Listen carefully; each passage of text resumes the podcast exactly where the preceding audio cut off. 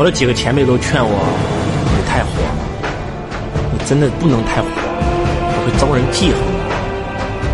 我爸妈也劝我，儿子，咱不那么辛苦了，不行吗？你说以前你讲课，你天天很辛苦，我能理解。你说现在你都开不了课了，咋还天天看你不着家呢？你咋还天天在讲课在忙呢？你是要赚钱吗？那钱不是够花了吗？你要你到底图什么呀？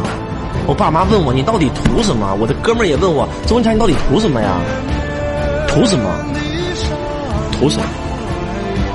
我今天当着直播间一百万人，一百万人，当着苍天，当着今天在现场的所有人，你们可以录屏。我周文强告诉你，我不图赚钱，我图的就是把财商传播到全中国的每一个角落，让每一个华人都能像我一样实现财富自由，让每一个劳苦大众都有资格去实现自己的梦想，就是图这份使命。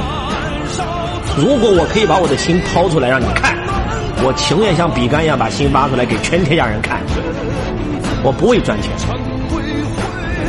我也不屑于赚钱。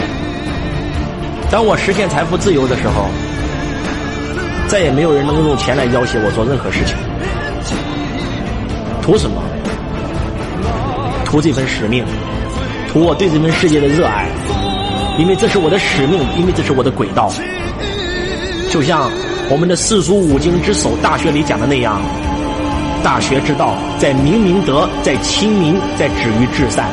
就像当年两千五百年前孔子一样说的那句话：“不为己安，为安天下；不为己谋生，为天下人谋生。愿这世间再无不公，愿这世间再无愚昧谎言，愿这世间再无颠沛流离。天下是天下人的天下，一人不救，何以救苍生？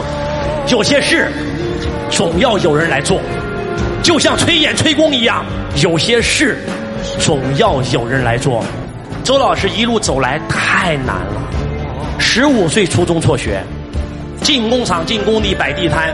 如果没有罗伯特清崎的财商，我现在还在工地呢，我是社会的最底层。在我十七岁的我就发下大愿：如果财商能够帮助我改变命运，我要成为财商的终身推动者，来帮助更多像我一样的人改变命运。我用了十年的时间学习财商，践行财商，我实现了财富自由。当我实现财富自由以后，我就想起了我当年发的那个愿，所以我告诉我自己，我要终身从事财商教育。虽然这条路很艰辛，虽然这条路很难，虽然这条路会充满了坎坷，但是我觉得值得。特别是从事教育这十一年以来，有无数的家庭，有无数的企业，因为周老师的课实现财富自由，实现自动化运营。所以，我想告诉我们今天在现场的所有同学，有些事总得有人来做。